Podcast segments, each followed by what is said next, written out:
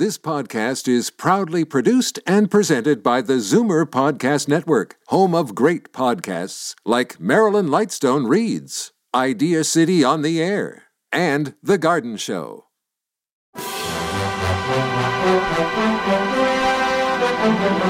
It's Zoomer Radio's Theater of the Mind with Frank Proctor.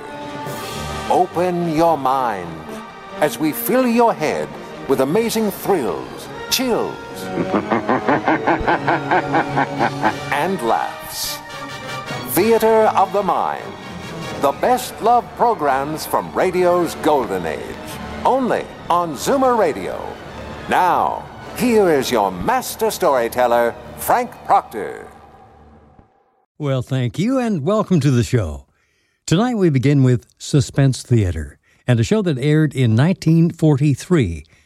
Now, Suspense was a radio drama series broadcast on CBS from 1940 through to 1962. Quite a long stretch.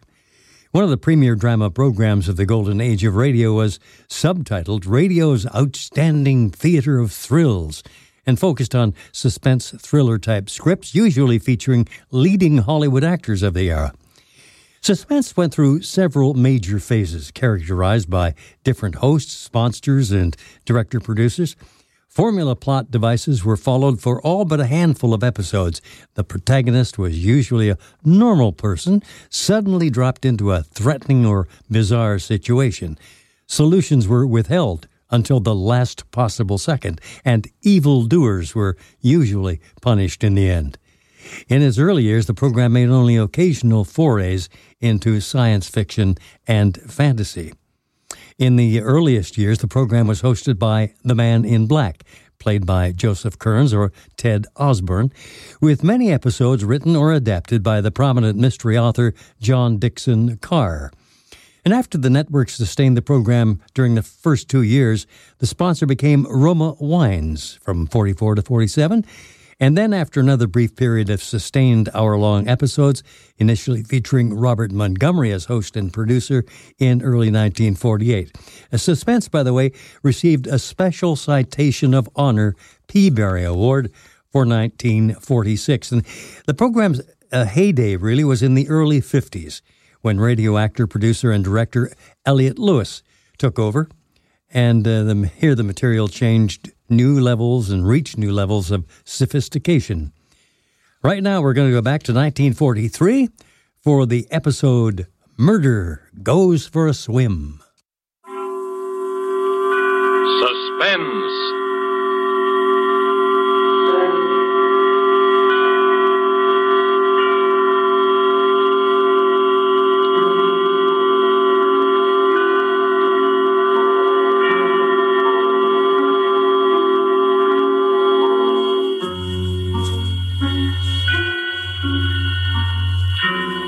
Is the man in black here again to introduce Columbia's program, Suspense. Heading our star Hollywood cast tonight is Mr. Warren William, and with him is Mr. Eric Blore.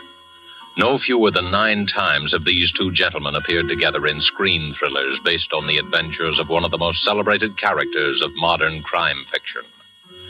This familiar character will speak to you now for the first time on the air, as with the story called Murder Goes for a Swim and the performances of Warren William as Michael Lanyard and Eric Blore as Jameson, we again hope to keep you in suspense.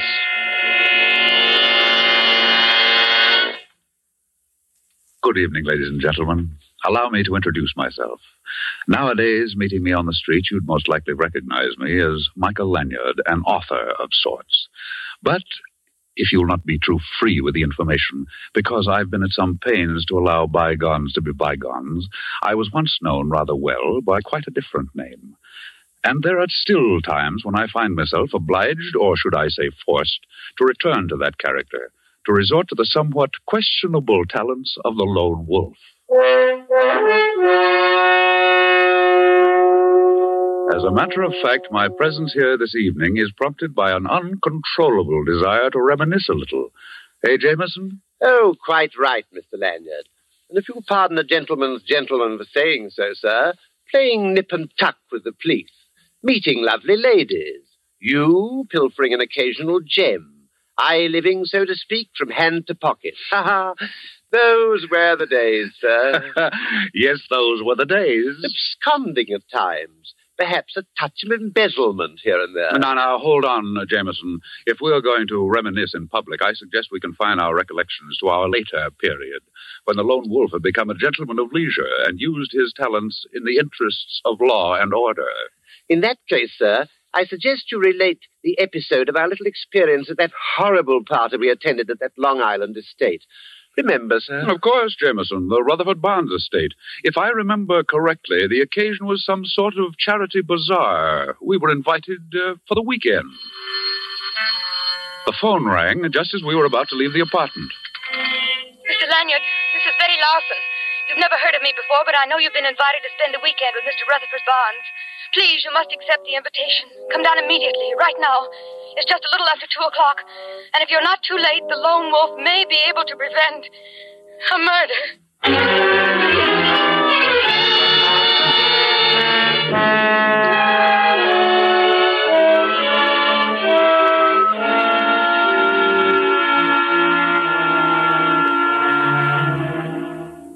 Jameson and I arrived at the Barnes estate a bare two hours after we'd received the mysterious telephone message. I was introduced to all kinds of people.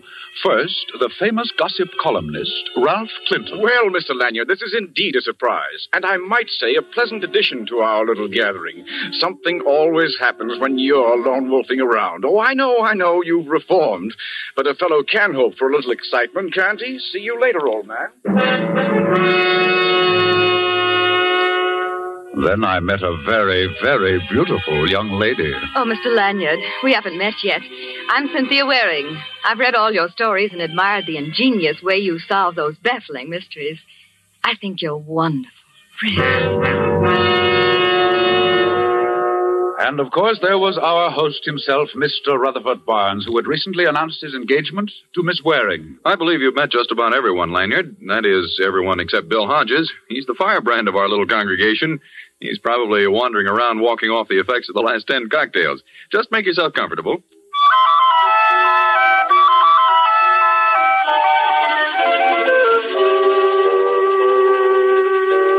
Strangely enough, I failed to meet a Miss Betty Larson, the frightened young lady who had phoned.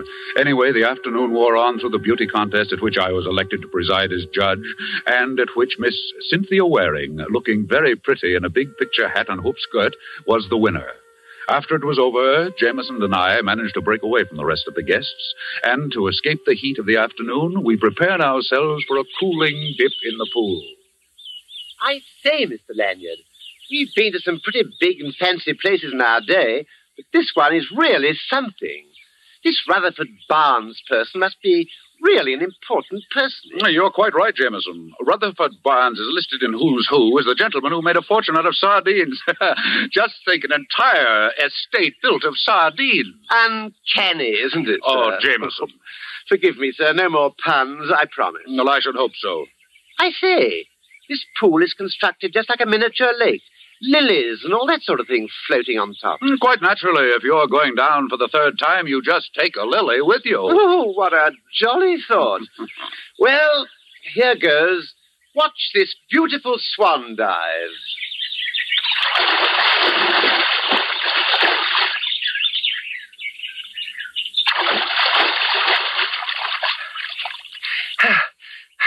I say, this is most unusual.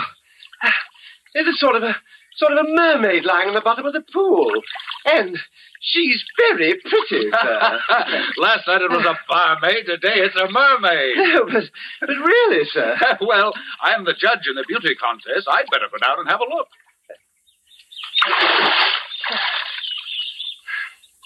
Don't be away too long, sir.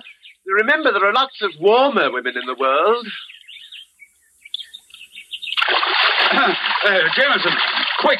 Here, give me a hand. Good heavens. It's a girl. Quick, here, lift her out of here. Hurry. I'm doing.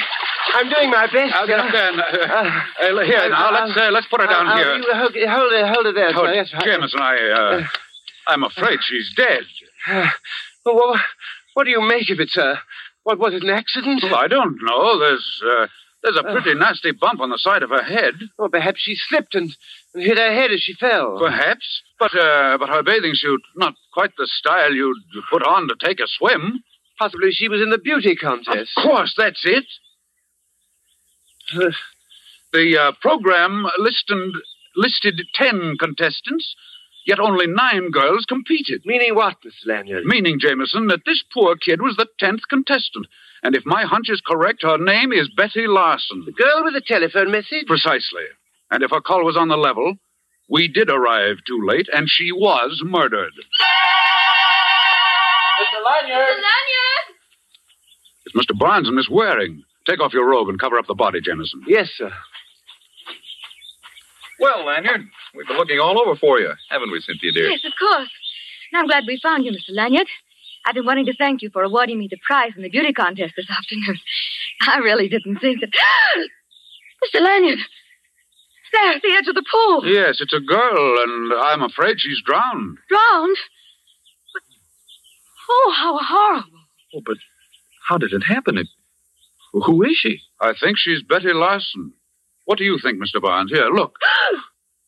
Oh, good Rutherford, heavens. look. Oh. Yes. Yes, that is Betty Larson. I, why, I had no idea. Then you do know the girl, Mr. Barnes. Why, yes. As a matter of fact, only recently I recommended her for a job. She's the local telephone operator. And the village beauty. Mr. Barnes and Miss Larson were childhood sweethearts. Uh, Mr. Barnes, tell me, do you know any, uh, do any of the other guests know this girl? Ralph Clinton, for instance. Could our famous uh, columnist have possibly known Miss Larson? Well, if not in person, most certainly by telephone. You see, for the last few weeks, Miss Larson handled my personal calls. I see. Did she ever mention the fact that there might be a murder? Murder? Well, you see, I received rather strange message. Now, look here, Lanyard. If you're insinuating that Miss Larson was murdered, you're all wrong. It's perfectly obvious. She slipped and fell into the deep end of the pool. She can't swim. We couldn't hear her cry for help over the noise of the party, so the poor girl drowned. As simple as that, eh? Why, of course. And I'd appreciate it if you'd be kind enough not to mention this accident to any of the other guests.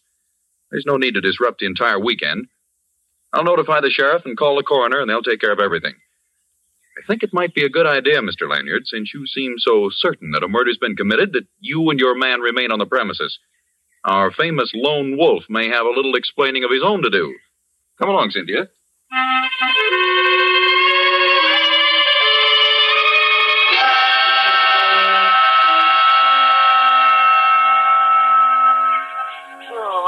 Completely at sea, Mr. Lanyard. The sheriff seems to think the whole thing was an accident. That this Miss Betty Larson person dived into the pool and that's how she hit her head. I doubt that, Jameson. According to Barnes, the girl couldn't swim. Hey, Oh, I think we have company. Yeah? If you see Mr. Barnes around, I want to see him. I think he's over at the other side of the house getting things ready for the bazaar. Bazaar? They don't care how they celebrate a murder, do they? If I'm not mistaken, you're Mr. Bill Hodges, eh? Yeah. Betty Larson and I were going to get married. Everything was great until she starts going around with this society bunch. I got a few things to settle with that society crowd. Especially that keyhole peeper, Ralph Clinton. You seem quite positive, Hodges, that your girl was murdered. Well, I. What do you think it was? An accident? That girl could swim like a fish. Nothing could happen to her in the water. Yeah, but Barnes says she couldn't swim a stroke. I said she could swim like a fish. But Barnes says. Did you hear me, you little runt? Amazing how that girl could swim. Look here, Hodges. What makes you think Ralph Clinton had anything to do with this? Do you know you're practically accusing him of murder? Listen, Betty stood me up twice last week. I followed her in my car, and she met Clinton both times. He was going to put her in this contest, and she was a cinch to win. He promised her. Then look what happens to her. She's dead. Murdered, I tell you. Well, here comes Clinton now. Maybe you'd better tell him about it. Oh, there you are, Hodges. I understand you've been looking for me. Yeah, I have. And now I'm going to fix that pretty face of yours. Yeah, well, wait a second. Here, you can't do that. Here, Jameson, help me break this up. I will as soon as they stop punching Hey, me. don't be a fool, Hodges. Stop it. Stop it, I say. All right. All right, let go of me. Let go. Oh, thanks, Mr. Lanyard. This man's a maniac. Okay. But I'm warning you, Clinton. I'll see you again. When you ain't got your friends around. Well, personally, I, I don't know whether the girl was killed or not, but if she was, our friend there, Hodges, will, have a lot of explaining to do. You mean you've got something on him, Mr. Clinton? Well, when I was discussing the contest with Betty Larson a few days ago, she told me that Hodges had warned her not to enter it. It seems he was afraid that if she won, it might go to her head and she'd walk out on him.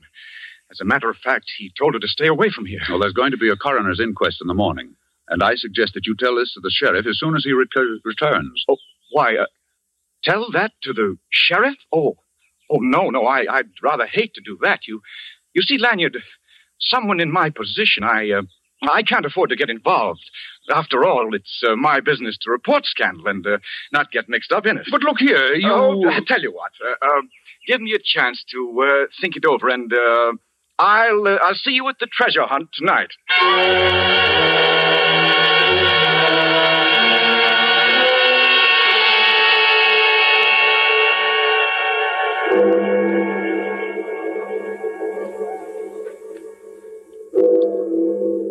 Oh, dear.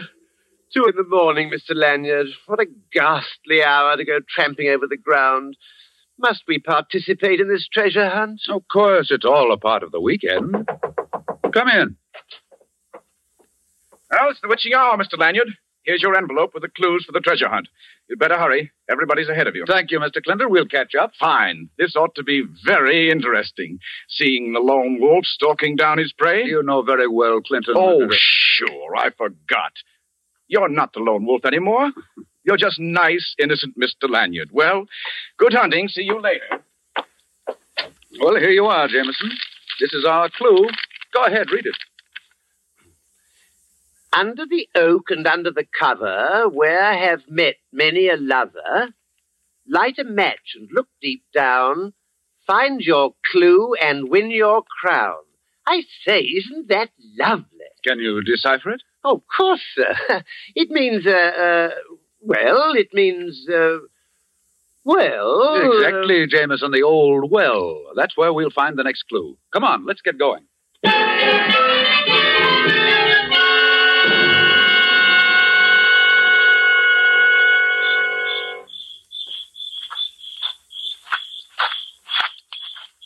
The well is down this path. It's right near the stables.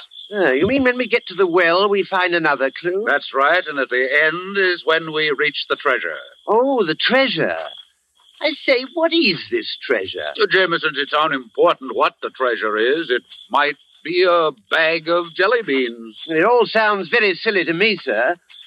There's the well over there. And look here. It's got a got a wooden cover on it, exactly like it said on the poem. Well, what do we do now? Uh, now, wait a minute. Um, oh, yes, under the cover. Light a match and look deep down. Here, I'll uh, I'll take this lid off um, and, and put it here. Now, uh, you light a match, Jameson. Right, sir. Our second clue must be somewhere inside the well. Right, ho, just a moment. Ah, there's the clue we're looking for. A piece of paper pinned on the wall inside the well with a big pin. Oh, dash it all. Match went out. I'll light another one. Oh, Jameson, hold it. Hold it. The inside of this well smells like gasoline. Yes, it does. Yes, it does smell like it's full of. full of. Get away, Jameson. Uh, blow, blow that match out.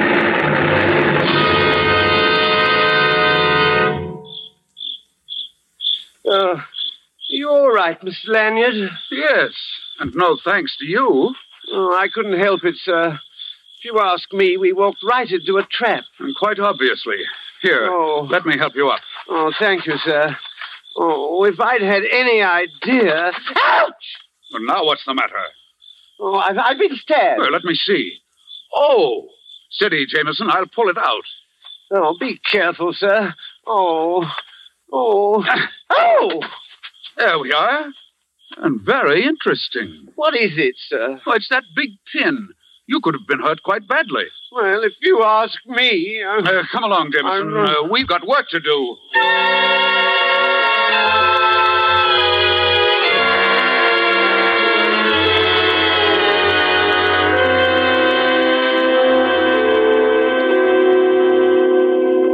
and another thing, Mr. Barnes.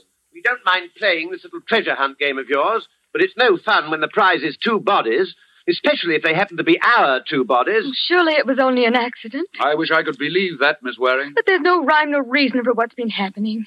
If the accident at the well was another attempt at murder, then. Well, then. Then all our lives could be in danger. Steady, Cynthia, darling. I presume you have some idea of who the murderer might be, Mr. Lanyard. you flatter me, Mr. Barnes. I would think you had surely lined up one or two likely suspects, Mr. Lone Wolf. Why don't you tell them about our friend Mr. Clinton, sir? Clinton? Oh, well, there are some mighty interesting aspects to that road company, Winchell. He was meeting Betty Larson secretly. At least that's what Hodges says. I can believe that. Clinton would stoop to anything. I didn't want to have him around, but Cynthia felt that we should cater to him for the sake of publicity for the bazaar. Hol- uh, Hodges also insists that Clinton arranged for Miss Larson to enter the beauty contest, and that Clinton promised her that she would win. And uh, there's the little incident at the well. If you ask me, Clinton is in this thing right up to his uh, his clues. Help! Mr. Barnes! Somebody come out here, hurry! That sounds like Hodges. He's right out there at the side of the house. Well, come on. We can go through these French windows.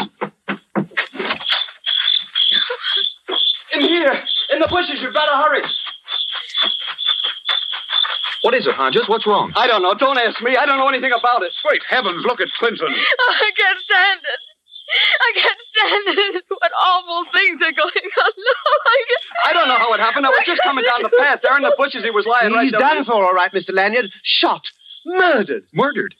You did this, Hodges. You said you'd get even with Clinton. Now you've I done I tell you, I don't know anything about it. I was just walking down along the path. I don't know anything about It's it. all right, Hodges. You'll have an opportunity to prove your innocence. Don't you have some theory about all this, Mr. Lyon? And this There, there, Miss Waring. I think I can promise you at least that there won't be any more murders.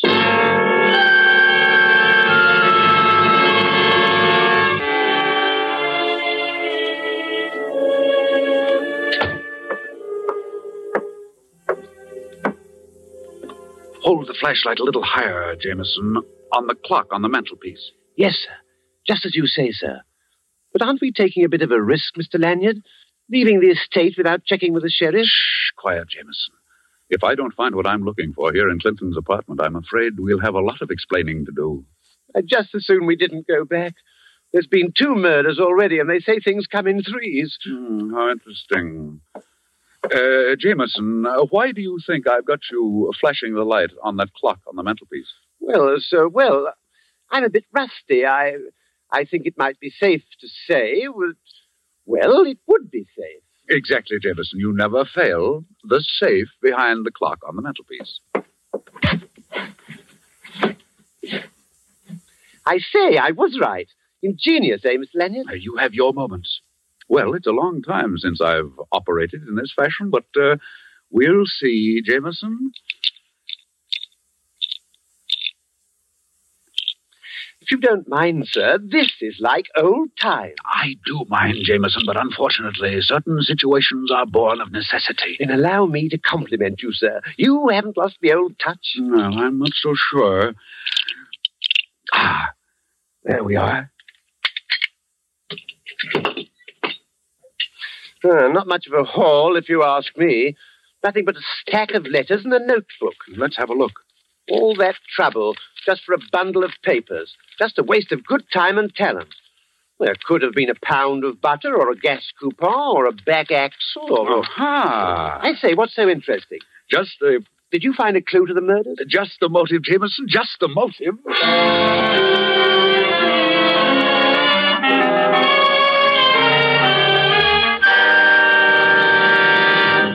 Look here, you can't keep me here, Sheriff. All I did was find Clinton. You can't hang a guy for that. Keep your shirt on, Hodges. Nobody moves out of this room till Lanyard shows up. If he doesn't come in five minutes, I'm going to put out a call and have him pulled in. Seems to me that Mr. Lanyard has admitted his guilt by disappearing. Well, whatever the case may be, I think you should allow me to go. After all, this is my house, and I do have guests. They might think it rather strange if their host isn't around. Look, Mr. Barnes, party or no party, there's been a couple of murders committed around this joint, and everybody in this room is under suspicion. Really, Sheriff, if you're going to keep us here and allow Mr. Lanyard to stay. Good evening, Sheriff. Jameson, say good evening to the sheriff. He's been very patient, I hope. Good evening, sir. I mean, Constable. I mean, Sheriff. All right, you two, you'd better make it good. Running away from the scene of the crime won't sit so well in court. Please accept my apologies, Sheriff. Well, now that you're here, Mr. Lanyard, perhaps we can clear up this nasty mess. Yes, presume you've been spending your time checking up on the murders, Mr. Lanyard. That's right. And I've uncovered a few details which uh, I'm sure will prove most interesting, Miss Waring. You're wasting time, Lanyard. Somebody in this room has been running around committing murders, and I'm going to find out who it is or die. Or try- die trying. Who said that? Oh, if it's all the same to you, Sheriff, I think I'll join the other guests. Now, isn't that thoughtful of you? Get away from that door before you tempt me to bring the murder score up to three. Do as he says, Jameson. After all, you don't want to miss all the fun. In just a minute, you're going to have the pleasure of meeting the murderer. Yes, that's just what I'm afraid of, sir. All right, Lanyard, let's have it. Very well, Sheriff. First, allow me to review events from the beginning. Just as Jameson and I were leaving for Mr. Barnes's residence, we received a rather unusual telephone message. It was Betty Larson. That was about 2 p.m., wouldn't you say, Jameson? Five minutes after two, to be exact, sir. Thank you. We arrived at Mr. Barnes's estate by 3.30. At 5, Jameson and I went for a swim in the pool. It was then we found Miss Larson. At what time did the coroner examine her, Sheriff? I, uh, around seven in the evening. But what difference does it make? The poor girl had been dead for ten hours. All the difference in the world, my dear fellow. Simple arithmetic will show you that it was impossible for Miss Larson to call me at 2 o'clock. At 2 o'clock, she'd already been dead for five hours. Hodges, you did it. You paid someone to make that call. You're crazy. I had nothing to do with it. Pipe down, Hodges. Go on, Lanyard. Sheriff, uh, what do you think was used to murder Miss Larson? Well, I. Could this have been the weapon? The pin. The pin, the one I fell on when the well exploded. Yes, Jameson. Let me paint a rather gruesome picture for you, Sheriff. Miss Larson is called down to the edge of the swimming pool. Someone who poses as a friend suggests that she try on a hat. In trying it on, our murderer, pretending to assist, neatly jabs Miss Larson and thrusts the pin through the base of her brain. Oh, how horrible. Uh, could I examine the pin, please? Why, of course, Mr. Barnes. Why? Why, it's a hat pin. Well, Cynthia, it's the one you had in the large hat you wore in that beauty contest. Cynthia, it was you. All right, stand back, all of you. Look here, sister, you can't get away with this. Shut up! And listen, all of you. I assure you I know how to handle this gun, and I'm not afraid to use it. Cynthia, Stand I, back, Hodges. I don't get you, Cynthia. What earthly reason would you have for killing Betty? She wanted to be your friend. Ah, that's a laugh. Listen, little boy blue. A telephone operator sometimes hears too much for her own good. How do you think she got all those fine furs? From some boyfriend? No, she was too daffy about you, so she decided to try her hand at blackmail. Blackmail? That's right. Only she pushed me just a bit too far. Why, Get you- back, all of you. You, prune face. Who? Who, me? I don't mean your brother. Open the door. Go on, open it. Yes. Yes, ma'am. Now stand back, all of you. Ha! Very amusing picture. That's right, Mr. Lanyard. Step forward just a little. I'd like to thank you for spoiling a most delightful weekend. Here's a little something to remember me by.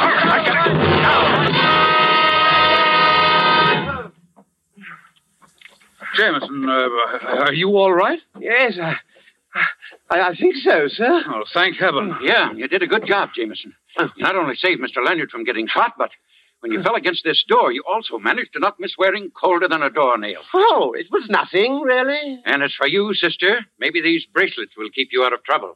Because when you come to, you're going to find yourself booked for murder. Double murder, Sheriff. Dig the bullet out of the wall over there, and you'll find it will match the one found in Clinton's body. Well, what do you know? Come on, Hodges, give me a hand. Okay, Sheriff. I can't believe it. Why, Cynthia and I had so many plans together. It's hard to believe that that she could be responsible for those horrible murders. I'm afraid she was. Mr. Barnes, this is Mr. Clinton's notebook. Several canceled checks and a few letters. Look them over, and you'll discover that your dream girl, Miss Cynthia Waring, has quite a number of aliases, and in certain circles has a reputation for landing the biggest fish in the pool. Then, after she's collected enough money, she tosses them back. You were her next victim, Mr. Barnes. And as for the unfortunate Mr. Clinton, being a newspaperman and gossip columnist, he ferreted out her little scheme and in turn was blackmailing Miss Waring.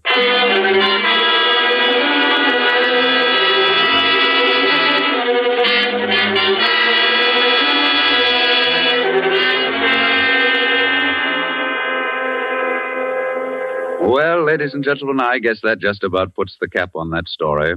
of our little adventure at the estate of Rutherford Barnes, Miss uh, Cynthia Waring was a very shrewd and fast thinking young lady.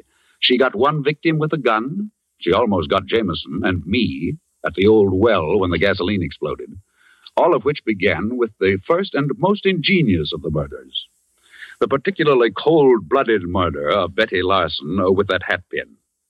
And, um, Jameson, of course, we have you to thank for having discovered that most important bit of evidence, the uh, pin itself. Ah, yes, Mr. Lanyard. And I must say, I got quite a lift out of that myself when I discovered it. Uh, now, now, Jameson, remember your promise. Uh, suffice it to say, you discovered the pin. The hard way, I admit. Oh, yes, sir. There's no doubt about that. The criminal would never have been stuck in the final analysis if I hadn't sat down and got myself stuck. That will be, uh, that will be all, Jameson. Good night, ladies and gentlemen.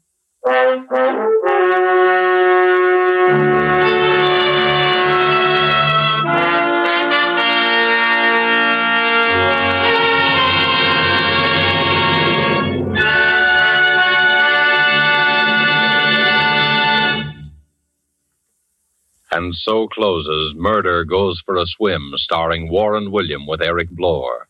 The first appearance of the lone wolf on the air, and tonight's tale of suspense.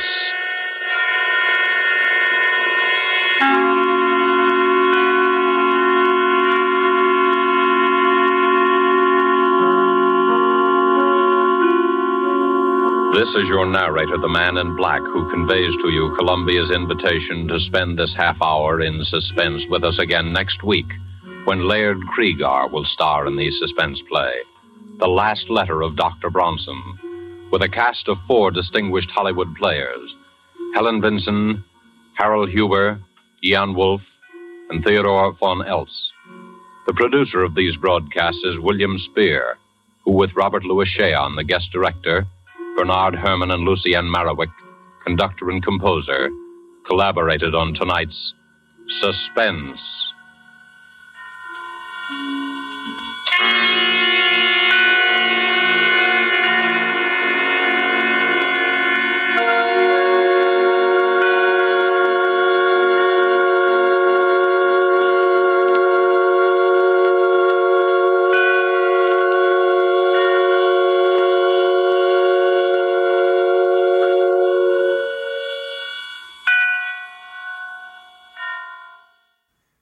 Stay tuned for Our Miss Brooks next on Theater of the Mind.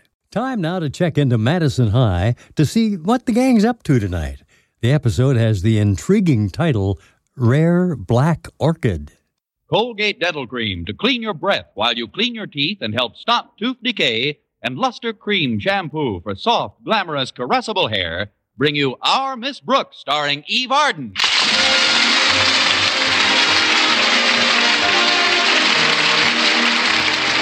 It's time once again for another comedy episode of Our Miss Brooks under the direction of Al Lewis. Well, this is National Pickle Week. And among others who celebrated the occasion was our Miss Brooks, who teaches English at Madison High School. I celebrated National Pickle Week, all right, by getting myself into the prettiest pickle you've ever seen. It all started innocently enough when my landlady and I sat down to breakfast last Thursday morning. There's your cereal, Connie. Now tell me, dear, have you made any plans for your vacation next month? Nothing definite, Mrs. Davis. Perhaps it's just as well not to plan too far in advance. Who knows what summer may bring? You might even elope. Have you ever thought of that, Connie? Many times, Mrs. Davis.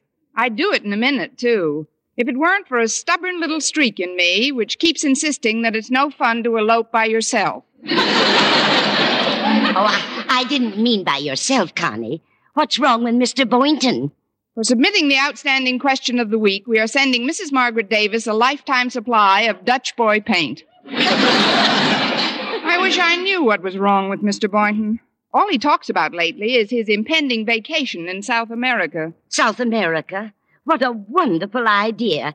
And it simplifies everything. It does? Of course. If Mr. Boynton is going to South America, that's where you have to go. The thought has occurred to me, Mrs. Davis, but there's one thing that stands in the way transportation.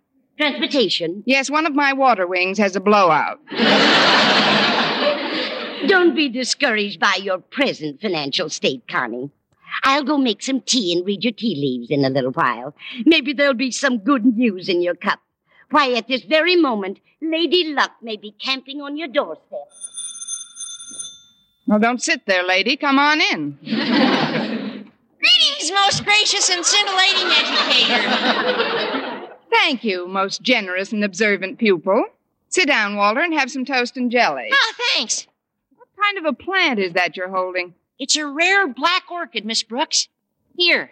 An orchid? Must have cost you quite a bit of money, Walter. Pish tush! The blossom cost me nothing. Besides, this is no time to concern ourselves with petty monetary considerations. I'm going to be rich, Miss Brooks. Wealthy beyond all dreams of avarice. The fabulous treasures of the universe are within my grasp. Say, buddy, could you spare a round trip ticket to South America? no, I'm serious, Miss Brooks. I've discovered uranium. Uranium? Where? On my shoe. Who's your boot black? It's no joke, Miss Brooks. I made the discovery in the chem lab. We got a brand new Geiger counter, and it's. By the way, have you ever used a Geiger counter? I haven't had to, Walter. Very few of my pupils are named Geiger. no.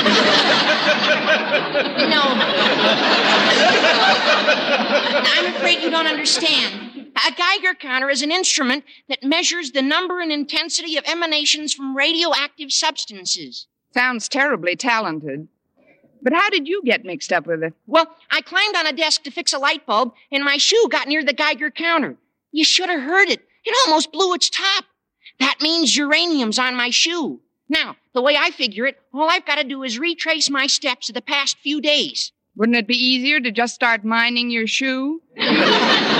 Please, Miss Brooks. No, you gotta help me. You see, the counter is school property and can't be removed from the building without Mr. Conklin's permission. If a teacher were to ask oh, him. not me, Walter. I'd like to assist you in this project, but now is the wrong time. Tuesday, I knocked a bowl of soup into his lap in the cafeteria, and last week I dropped a typewriter on his foot. Oh. Say, it's almost 8.15. I better park this orchid in the icebox and get ready to leave.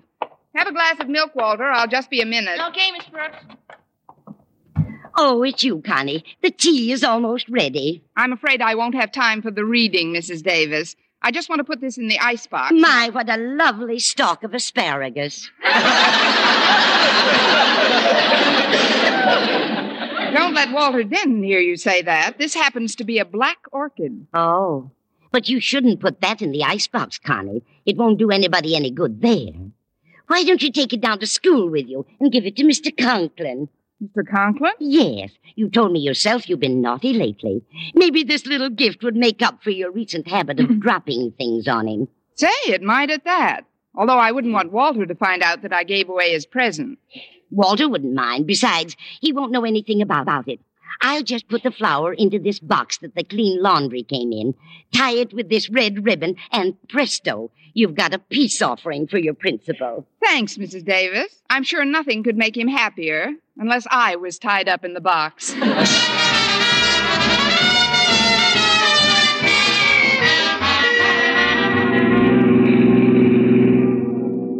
Gosh, Miss Brooks, I wish you'd reconsider my proposition about that Geiger counter.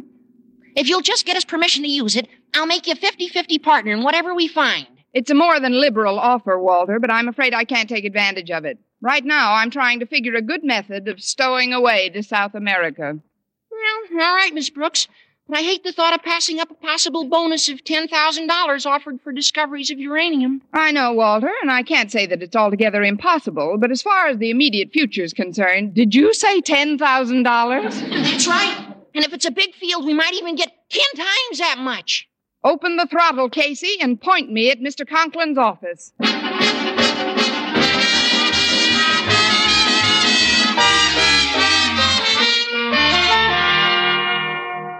Well, I finished straightening up your office, Daddy. Thanks, Harriet. Run along, child. Isn't there anything else I can do? You can leave me alone. I'll get to your first class. Daddy, you're irritated this morning. Harriet, you're another Ellery Queen. it so happens that some vandal broke into my garden, trampled my flower bed, and stole a rare black orchid. I didn't know that. I just found out about it myself. I've been nursing that plant along for seven years. I was planning to give that orchid to your dear mother. It's her birthday today, you know. Yes, I know. Now I'll probably have to buy a present for the old. It's a hard gift. if I ever get my hands on the scoundrel who. Enter. Good morning, Mr. Conklin. Oh, it's you. Hi, Miss Brooks. Hello, Harriet. I was just leaving the office, Miss Brooks. Try and cheer Daddy up a bit, will you? He's rather low this morning. I'll see you at lunch, Daddy. Bye. Bye. Well, Mr. Conklin, isn't this a bright and cheerful morning? Be brief, Miss Brooks. what brings you to my office? I just came in to leave this little gift. Gift? Yes, sir. May I put it on your desk? If you think you can do so without knocking the typewriter off on my foot again. what else? Mr. Conklin, I should like your permission to borrow the Geiger counter from the chem lab. Geiger counter? I believe that's what it's called. It's used to indicate the presence of uranium. Miss Brooks, are you planning to pelt me with an A bomb? Certainly not, Mr. Conklin. I couldn't even lift an A bomb. but I've heard that there's quite a reward for discovering new uranium deposits, and I thought maybe. I Kindly leave the premises. But, Mr. Conklin, I. I am in no mood to discuss this nonsensical project at this moment. I've had a most difficult morning. Nay, a shocking morning. What happened, Mr. Conklin? I don't know how versed you are in things botanical, Miss Brooks. Oh, I'm pretty versed. Several years ago, I purchased a rare plant. For the first few years, it failed to bloom. I tried everything. Finally, I ceased to rely on the hit or miss methods of plant propagation employed by a bunch of buzzing bees, and I pollinated that plant personally. Do you realize what that entailed? Of course, you had to smear your feet with honey and jump from petal to petal.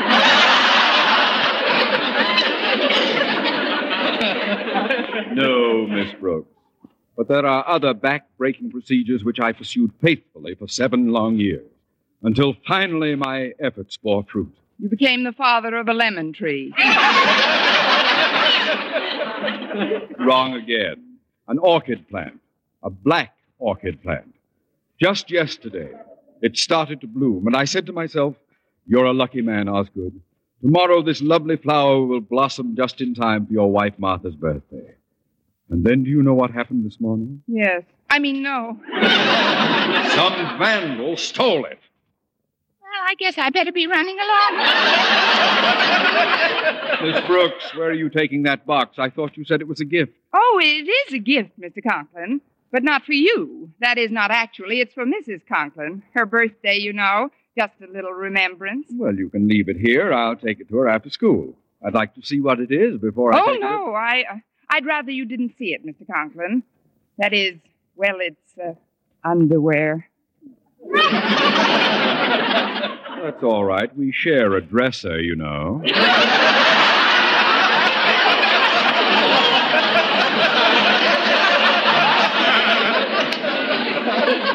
now, uh, put it down and get to your classroom. But, Mr. Dismissed! oh, uh, one thing before you go. If you should happen to hear any of the students, or faculty for that matter, discussing a black orchid, would you please make a confidential note of the party's name? Confidential. I won't even read it to myself.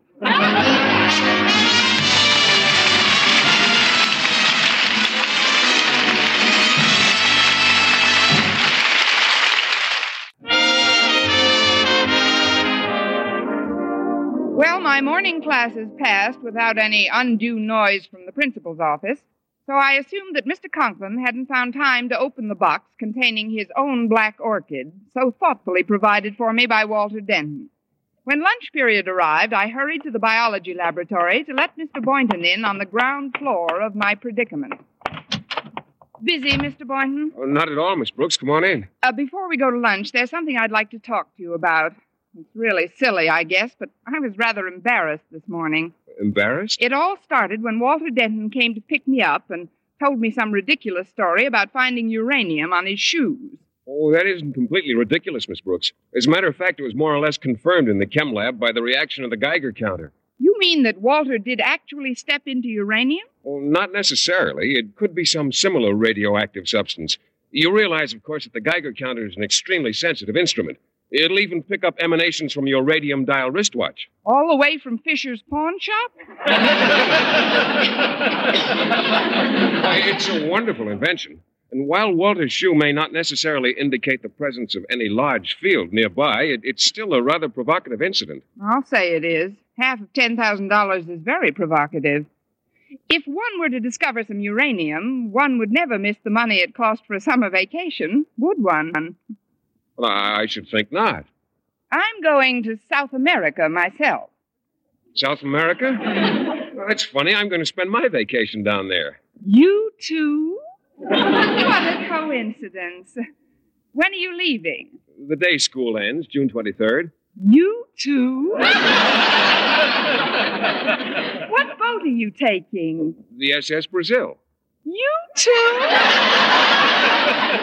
what cabin will you be? Oh, no, I.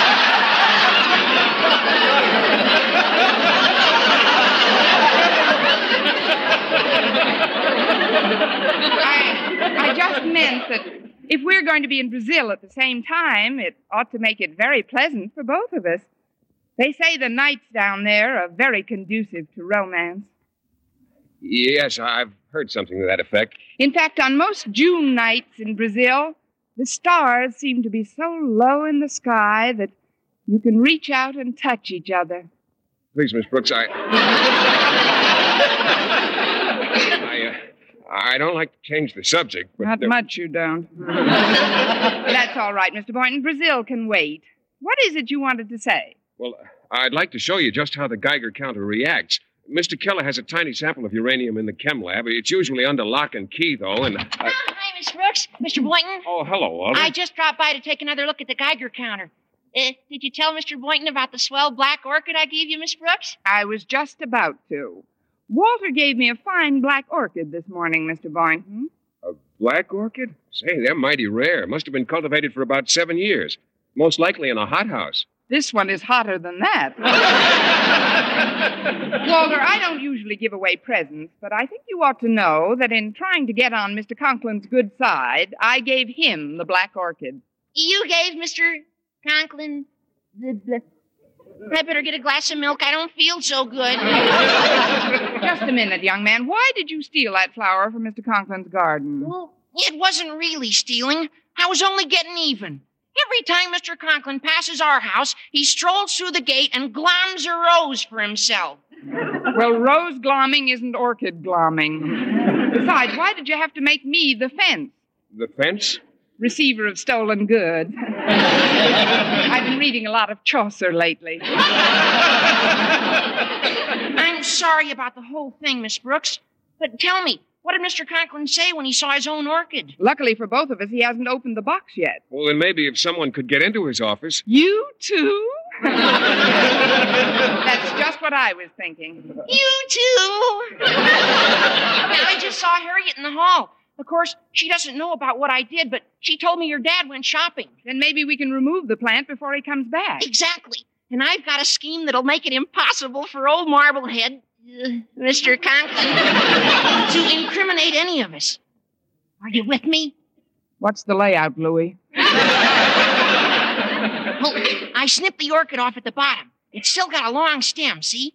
Now, as soon as it gets dark, we can sneak back into his garden, stick the stem in the ground, and when he sees it tomorrow, he'll think something was wrong with his eyes this morning. And then when he snips it off, he won't know it has no roots. Walter, you're a genius.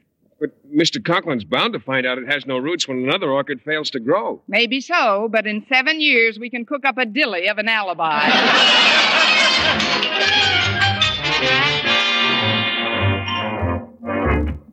I'll keep a watch here at the door, Miss Brooks. All right, Mr. Boynton. Now hurry, Walter. We've got to get that box off Mr. Conklin's desk before he gets back. Okay, Miss Brooks. There, I've got it. He's coming down the hall. We better get out of here. It- It's too late. He'll see us. Quick, get rid of the box. What box? The one you're holding, Walter. Oh, here, you hold this, Mr. Boynton. All right. uh, yeah, I don't want this. Here, here, Miss Brooks. Here's a nice orchid for you. For me? How sweet of you, Miss. What am I saying? Here, you take this, Walter. I'm allergic. Keep it. Quick, quick, Miss Brooks, toss it out the window. The window. Where is it? Oh, right here. Open, thank goodness. There you go. Hello, what's everybody doing in my. Miss Brooks, may I inquire what it was you just threw out of my window? Who, me? That is your name, isn't it, Brooks? Or do you shot put under a nom de plume? Well, I do remember tossing something out, but it, it was just a little bug. A bug? Yes, sir. That's just what it was, Mr. Conklin. A bug. We all saw it, didn't we, Mr. Boynton? Oh, yes, yes, it was a bug, Mr. Conklin. In my office? What sort of a bug was it? A beetle. A boll A louse. The three of them were building a nest. A nest? Well, a hutch or whatever it is they live in. Uh, boll weevil live in cotton bolls. You must get awfully tired of watching football games, don't you? Tired of watching football games. I never heard anything so What's going on here?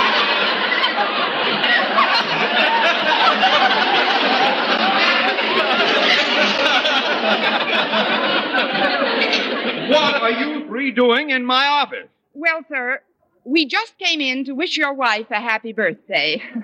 You came in to wish my wife a happy birthday? Yes, sir. Happy birthday to her. Happy birthday. Oh, to quiet! Mr. Conklin, I might as well tell the truth. I wanted to give Mrs. Conklin her present myself. That's why we entered your office, but then when I heard you coming, I became nervous and tossed it out the window. Oh, well, that's easily remedied. We'll just reach out and pick it up. Now, but if there's nothing in it but underwear, I. Please, not in front of Mr. Boynton. you see, that was a little fib, too, Mr. Conklin. It, it isn't underwear, it's something for the house. You see, I wanted you to be surprised, too. That's right. That's what Miss Brooks told us. Yes, sir. She wants you to be surprised, too. Oh, oh, well, that's different. Something for the house, eh?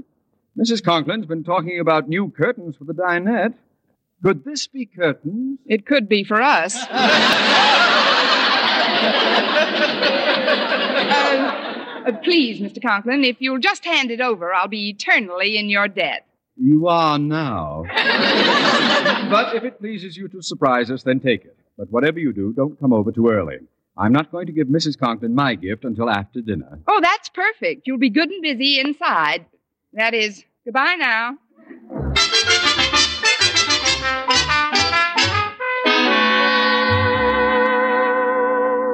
The cafeteria's about to close, Daddy. Aren't you going to have lunch? I had a bite downtown, Harriet, when I bought your mother her birthday present. Oh, what did you get her, Daddy? A radium dial table model clock so she can see what time of night it is without waking me. I took it home before I returned to school. Fifteen dollars I paid for that clock. She'd better like it. I hope you hid it someplace where she won't find it in advance. You know how inquisitive Mother is about her presents. I'm well aware of your mother's little idiosyncrasy, Harriet. I hid it all right. I buried it in the little sunken toolbox out in our garden. This is one present nobody could find without a Geiger counter.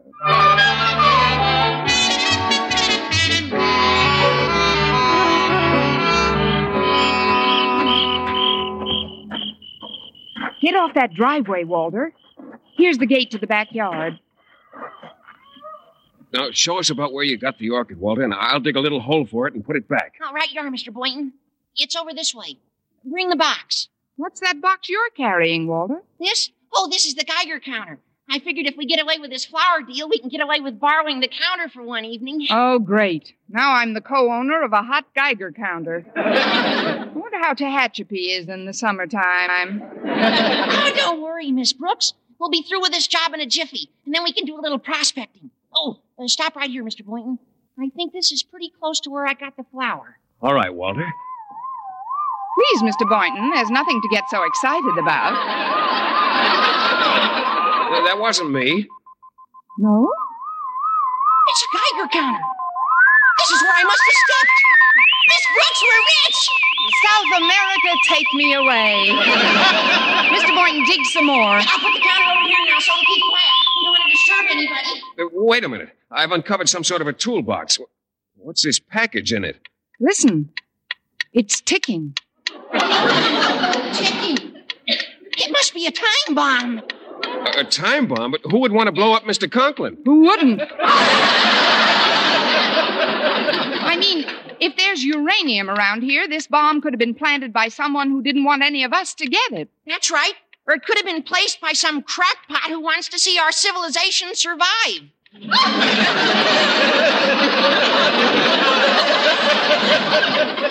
Listen, it's ticking louder. Quick, give it to me. Here's a full watering can. This should stop it. There, it stopped. You've done it, Miss Brooks. Oh, you certainly have, Miss Brooks. I don't know what it is she's done, but I'll bet I'm against it. Mr. Conklin, oh, this is one time you won't be mad at us. Miss Brooks just stopped the ticking. Well, she certainly did, sir. She threw the whole box right into the watering can. You see, it, it isn't making a sound.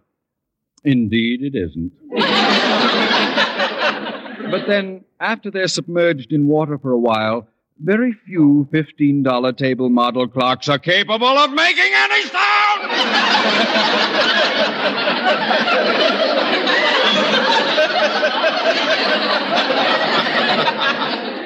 Fifteen dollar table clock? yes, Miss Brooks. Contained in this soggy, gift wrapped box is my wife's birthday present. Well, is there any message you'd like to convey? All together, gang. Happy birthday to you. Happy birthday to you. Happy birthday, Mrs. Conklin.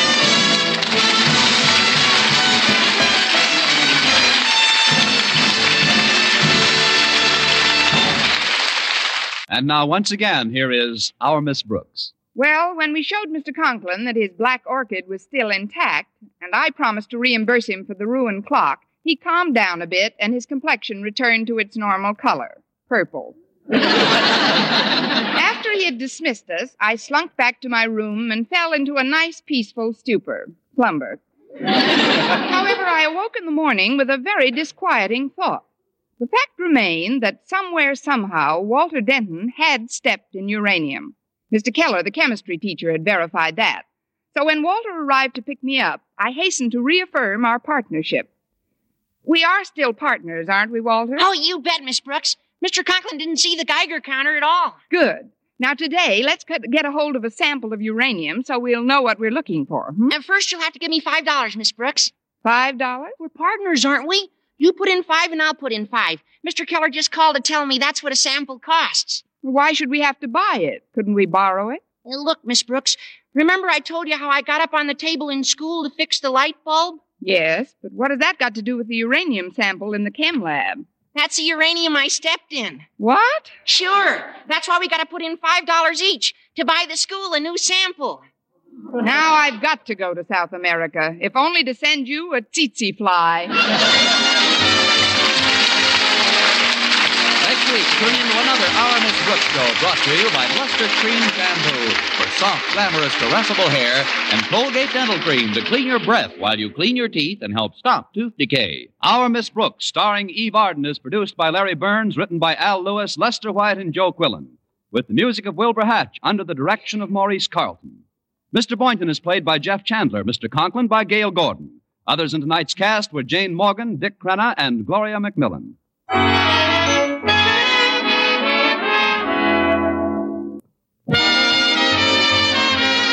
For mystery liberally sprinkled with laughs, listen to Mr. and Mrs. North, the exciting, fun packed adventures of an amateur detective and his beautiful wife.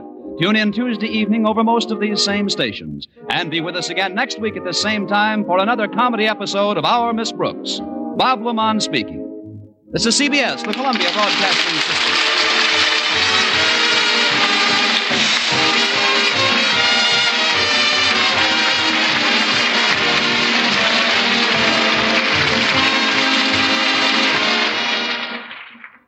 Thank you very much for listening. Tomorrow night, it's The Six Shooter, followed by The Bob Hope Show. Thanks to Paul Stringer and Joel Schoenwell for technical support. The executive producer for Theater of the Mind is Moses Znaimer. I'm Frank Proctor. Have a great night. This podcast is proudly produced and presented by the Zoomer Podcast Network, home of great podcasts like Marilyn Lightstone Reads, Idea City on the Air, and The Garden Show.